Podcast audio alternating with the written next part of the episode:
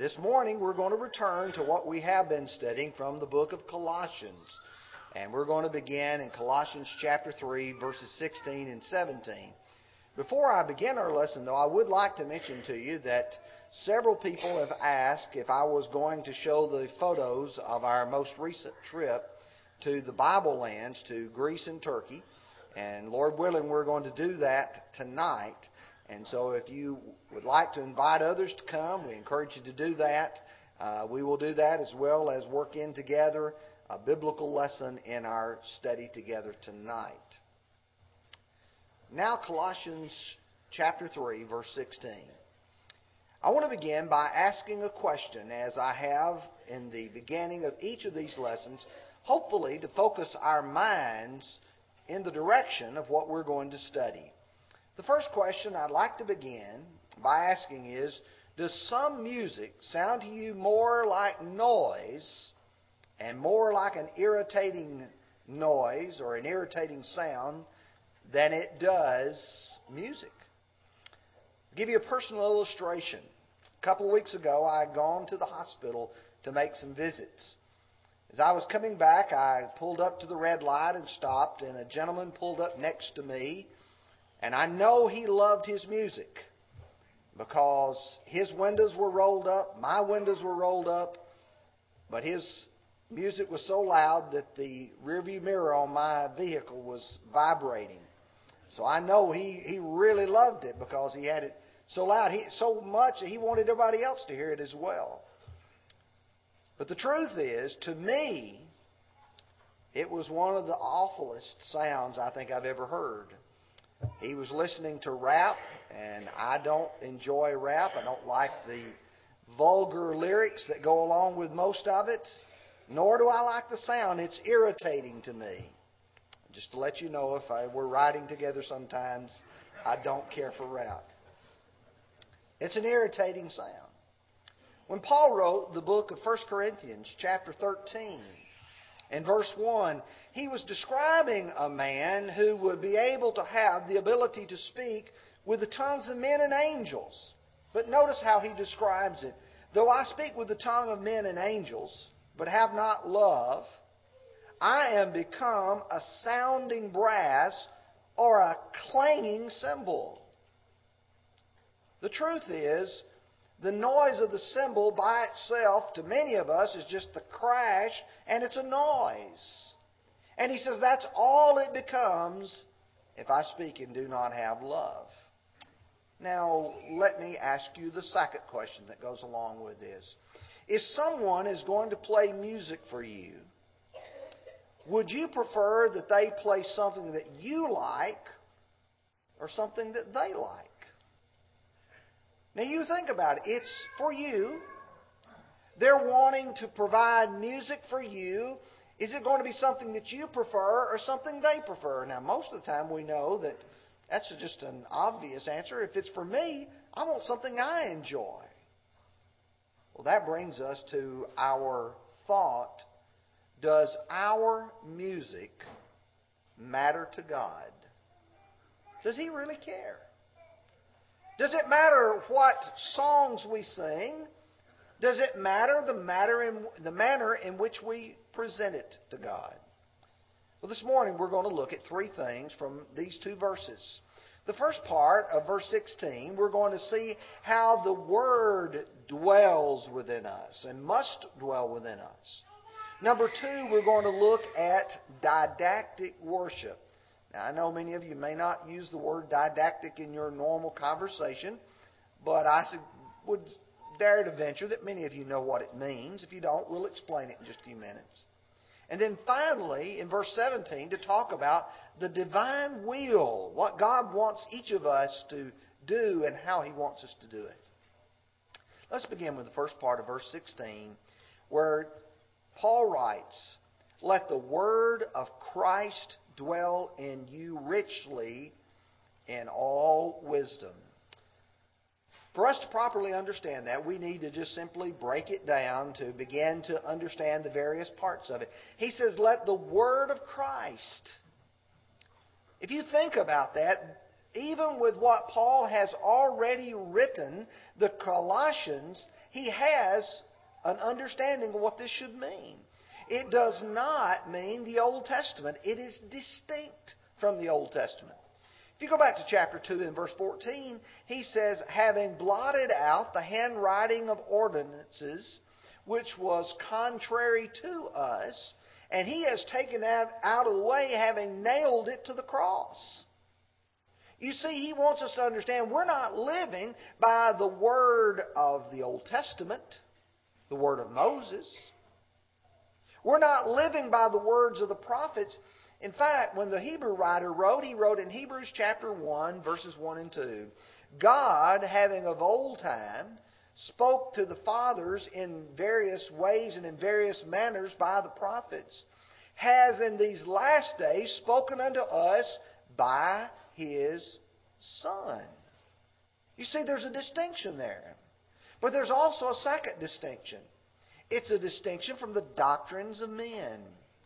Going back again to Colossians 2, this time to verse 22.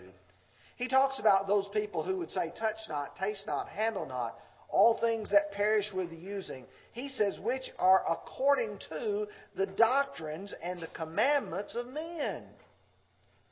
So when he's saying, let the word of Christ dwell in you richly, we have to visualize in our mind, this is distinct from the Old Testament. This is the word of Christ.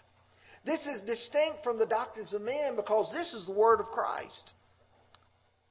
It is equivalent to or the same as the gospel of Christ. Let me illustrate.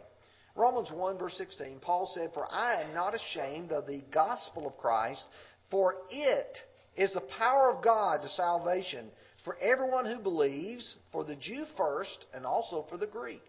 I didn't put verse 17, but you go on and he says, for in it is contained the righteousness of God. In the gospel of Christ is contained the righteousness of God. That's how I become righteous, how I stay righteous with God. Then you drop down to Philippians 1 and verse 27.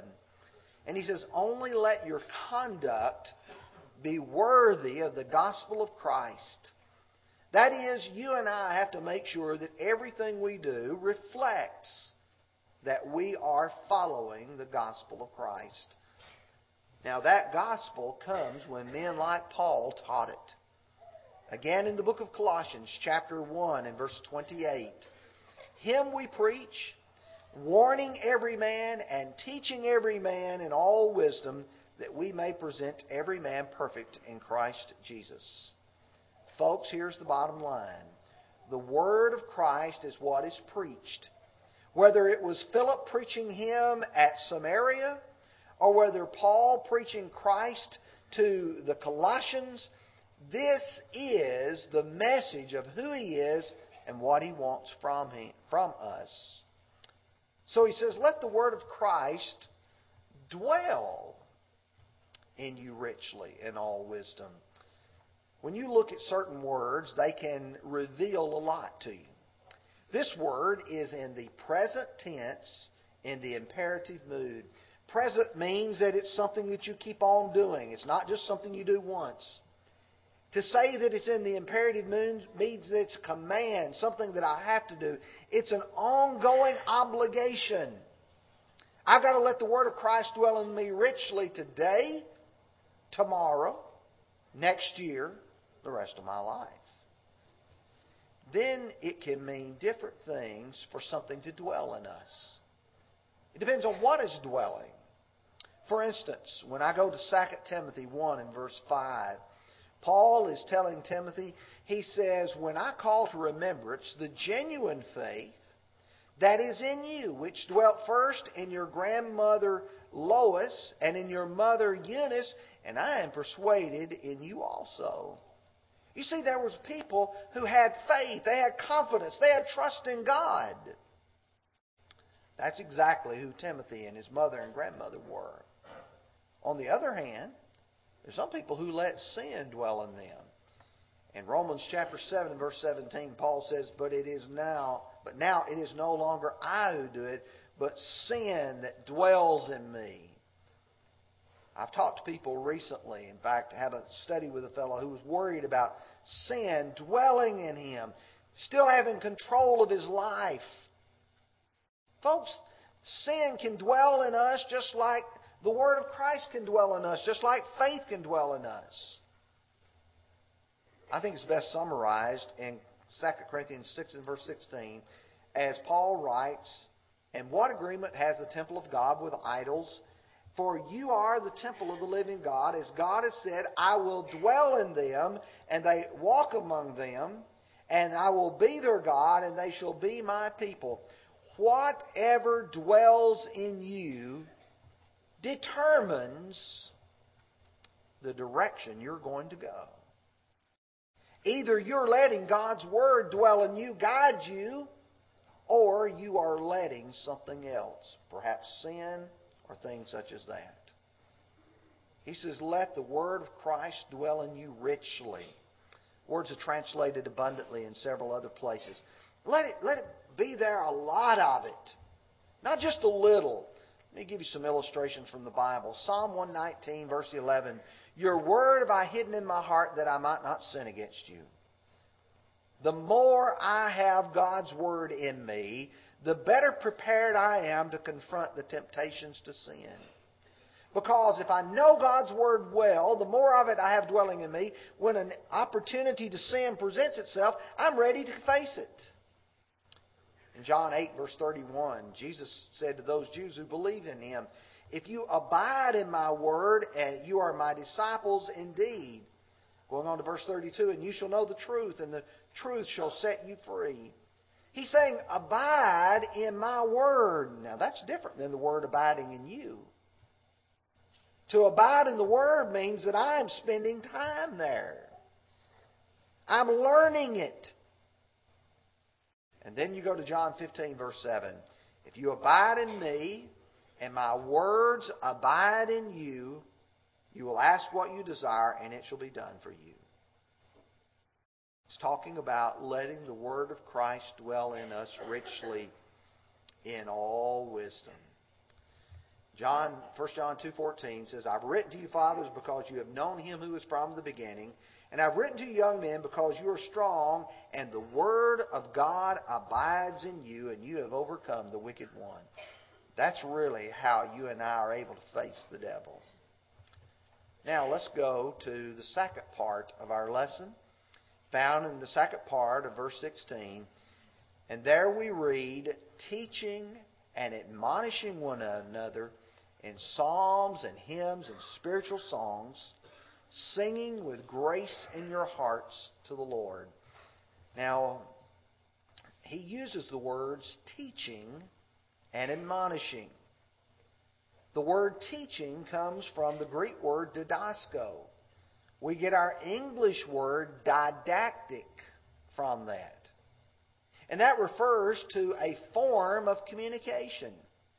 When someone gets up and teaches formally, that is, they stand in front of an audience and they speak and they instruct, that's didactic communication, teaching. So we call this second part didactic worship. We're saying the kind of worship that teaches. That means that when we gather here and we're offering our praise, our adoration, our glory to God, we're really teaching one another. But he also uses the word admonish. And the word admonish means to warn, to put someone in mind. Now, here's someone who's doing something that is dangerous. Perhaps they are not being careful. I always think of electricity when I think of something dangerous, and people always seem to be so unafraid. And when you grab a hold of something that has a live wire, it has a potential to hurt you and to kill you. You have to warn people. Make sure you turn the power off before you do this. Warn them. That's admonishing. So our song should teach, that is, instruct, and they also should admonish one another. Let me give you a good example. I just tried to think off the top of my head of a song that I felt like did a great job of that. "Yield not to temptation, for yielding is sin. Each victory will help you, some other to win. Fight manfully onward, dark passions subdued, look ever to Jesus. He will carry you through. Ask the Savior to help you, strengthen and keep you. You see, when you start thinking about songs like that, what do? They teach us. They also encourage us, admonish us. Watch those dark passions. That's the kind of singing that God wants from us. Songs of praise and worship can certainly teach and warn. In Hebrews chapter 2 and verse 12, as the Hebrew writer is trying to explain the role of Jesus in the realm of man, he says, saying, I will declare your name to my brethren. In the midst of the assembly, I will sing praise to you. He said, I'm going to declare to the congregation, to my brethren, who God is, His name. But He also says that I'm going to sing praise to one another. Teach and admonish one another. Those one another passages, and there are several of them, indicate individual responsibility. I cannot pray for you. You have to pray yourself. I cannot partake of the Lord's Supper for you. You have to do that yourself. I cannot sing for you, nor can you sing for me. That's the reason why many people walk into our buildings and they look and they say, where is your choir place? We don't have choirs. Why don't we have choirs? Because we're supposed to sing to one another. That means that you and I, every one of us, have an obligation to sing. You see, some of our brethren have begun to try to mimic the choirs. Some of you don't travel a whole lot, but some of the congregations now are putting forth praise teams. They're putting 4, 5, 6 people in front, giving each of them a microphone and letting them sing over the congregation. And people justify this by saying, oh, but it sounds so much better to us. Really? Going back to the question I asked in the beginning, if someone is providing music for us, do you want the music that you want, or do you want the music that they want?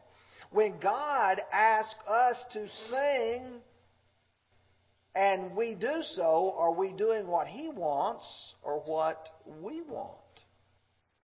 That's a very, very important question. As you go further, he identifies the kind of songs we are to sing by describing them as psalms and hymns and spiritual songs. I have tried to look at these, and what you end up with is each one of them are very similar, but yet each have a little bit of a distinction. For instance, if you were to talk about law officers, you might could say a man is a member of the Tennessee law enforcement. You might could say that he is a sheriff or a sheriff's deputy. You might could also say that he is an officer of the court. All of those could be the same person, and yet describing it from just a slightly different perspective. When you say psalms, these are a song of praise, a sacred song, most often reflected in the Old Testament, where David wrote songs.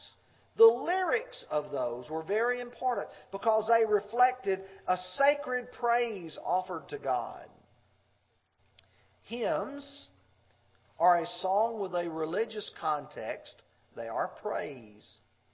Many times a soldier who would return from war in a secular context would have a hymn of praise to the job that he had done. Some of you may remember the ones from the last generation or the last century, when Johnny comes marching home again. But you have to realize these are sacred songs. And so he adds a third part, that is spiritual songs, songs with a spiritual message.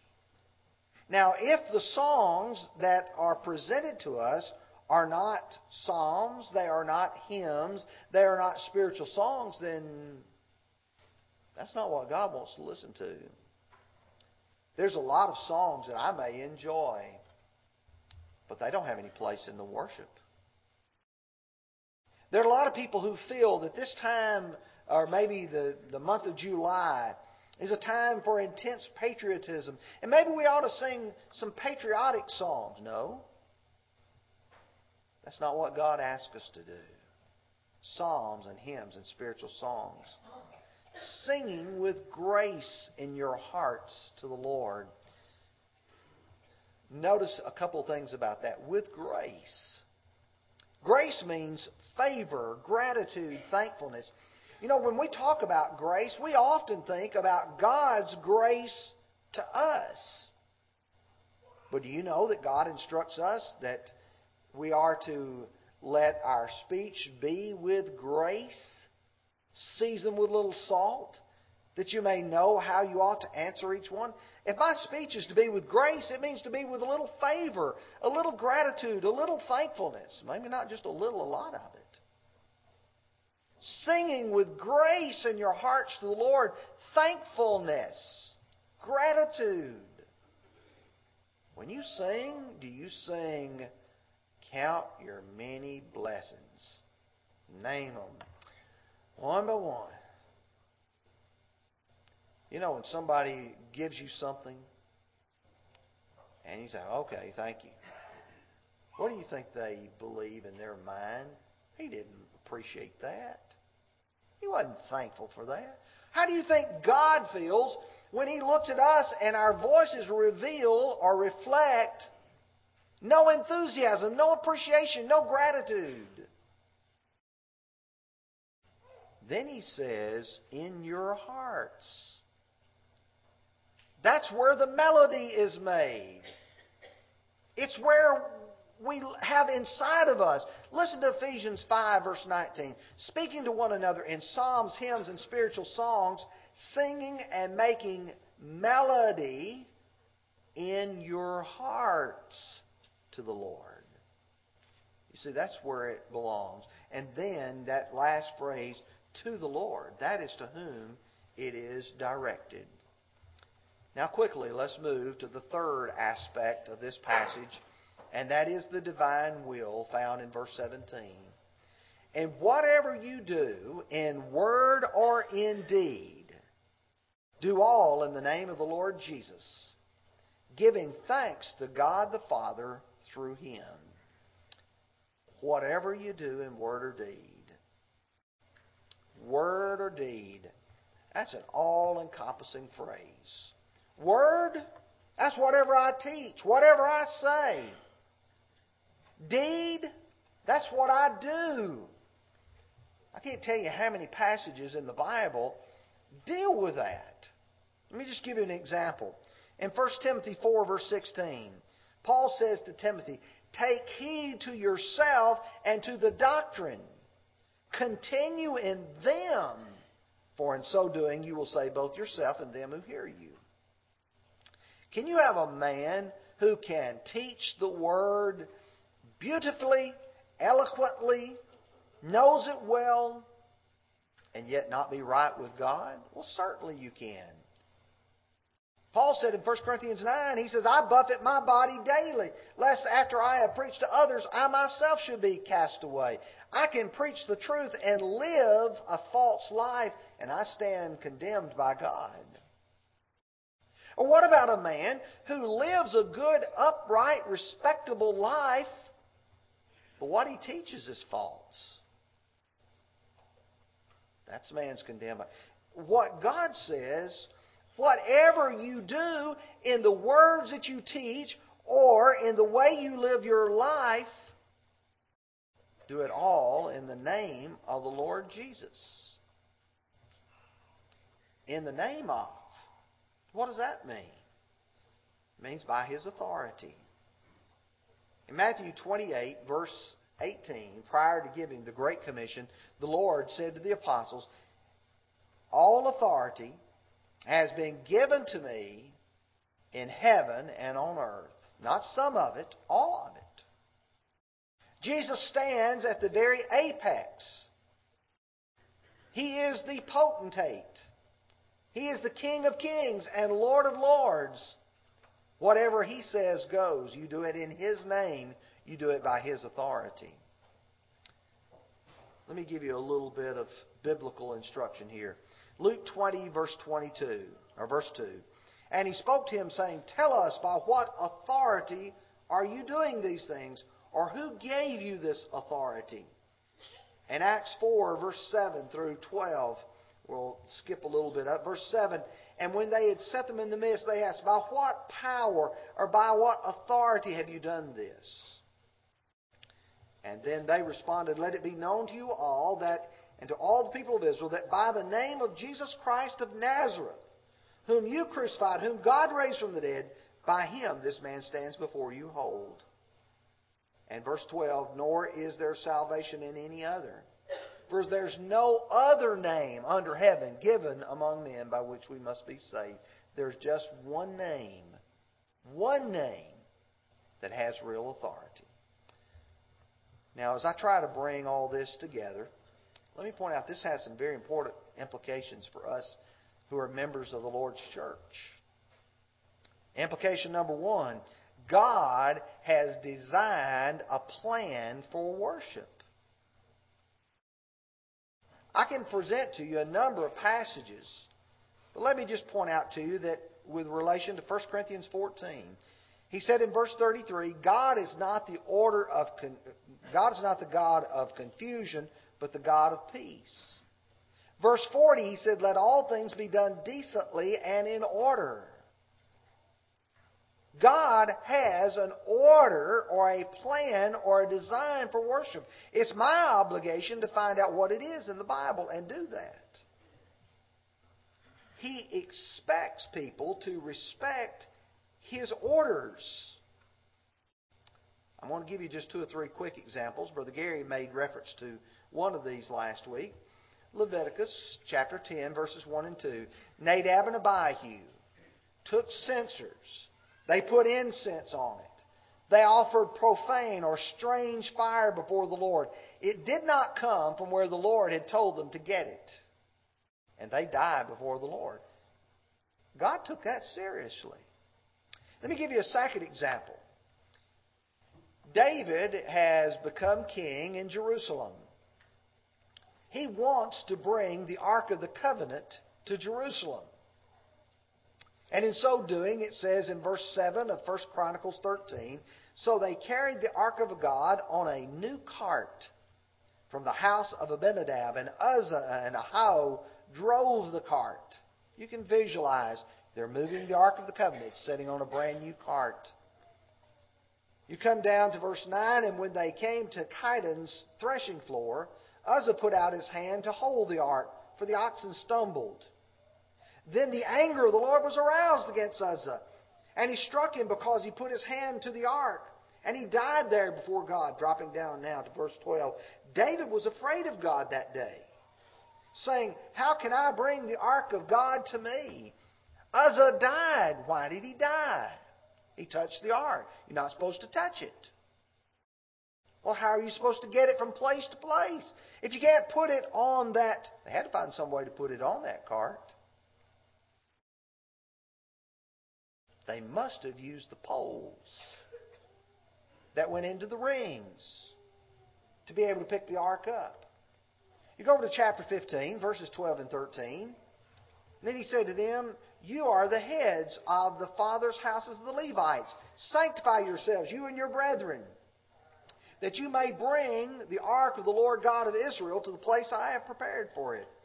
For because you did not do it the first time, the Lord broke out against us, because we did not consult Him about the proper order. Oh, there's a right way and a wrong way to do it. And they didn't do it the right way. Folks, there's a right and a wrong way to worship God. And there's some people saying, it really doesn't matter. Well, they're not consulting God.